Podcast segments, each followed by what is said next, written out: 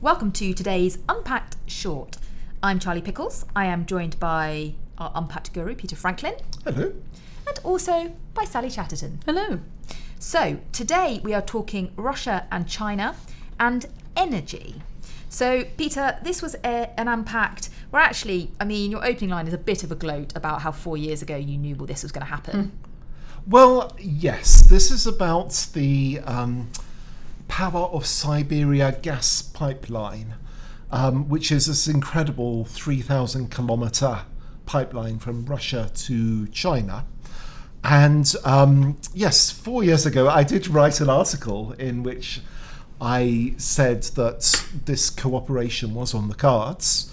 Um, and it's now, you know, I think it's next year that this will come on stream.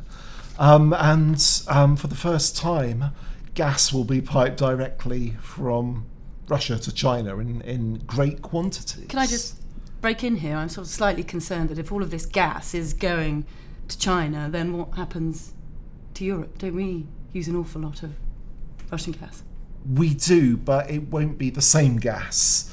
Uh, obviously, you know, uh, Russia is, I think, is it 11 time zones? And um, in in width, and it's this will be from the kind of eastern end of Russia, um, so it's it's too far away from those gas fields are too far away from Europe to kind of supply us anyway. So this, even though it's three thousand kilometers, that's the kind of local market for for uh, eastern Siberia is China. Redefining what local means there, Peter. Yes. Um, so, I mean, let's just pause for one moment and just reflect on quite the scale of what Russia are doing here. So, Peter, you say in your unpack this is a $55 billion bet. Yes, um, there's plenty of details and some fantastic graphics and photographs uh, from uh, Henry Foy um, in the FT, Financial Times. Um, plenty of, you know, extraordinary um, uh, footage of, of, of them actually constructing this pipeline. And at a rate of two kilometres a day. Yes, and in really, really um, trying conditions, including marauding bears. So, um, you know, the, it's, it's it's quite a heroic effort, and um, you know, you know, we should should definitely not be. Um, too kind of grudging about this achievement because it really is a fantastic feat of engineering. Okay, good. So we're impressed by their engineering uh, and in the conditions that they're working in. But I mean, isn't this isn't this a worry in terms of geopolitics? So if Russia is, you know, really building a sort of codependency, I guess you could call it, with China, doesn't that create a phenomenally powerful bloc that could have some quite significant risks if they use that power in any way against us, be it in trade or hacking capability, um, risks to the West? Well, I think I'd say two things about that. Um, for a start, there's a there's there's a much greater kind of codependence between Russia and Europe, and that hasn't exactly brought Russia and Europe closer together in recent years. Nor did they turn the gas taps off, though, which is what we Well, often worried that they were going to do. Exactly, but what people forget is that a pipeline of gas from Russia to Europe is in effect a pipeline of money from Europe Exactly. to Russia. Um, so, you know, why would the Russians want to um, uh, uh, switch that off?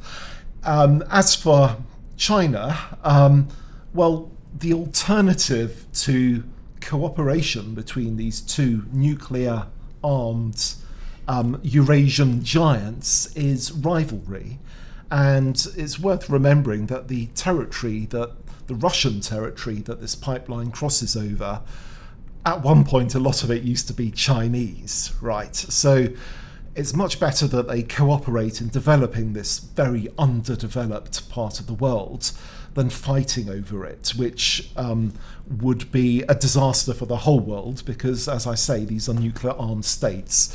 You know, it's not in our interest for them to be at daggers drawn. So, uh, you know, a, a Sino um, Russian friendship up to a point is, that I think, a good thing. But that, I mean, that's kind of the key, isn't it? That that little clause in your sentence there, up to a point. point, and you can imagine that President Trump, for example, might not be too happy with this burgeoning relationship.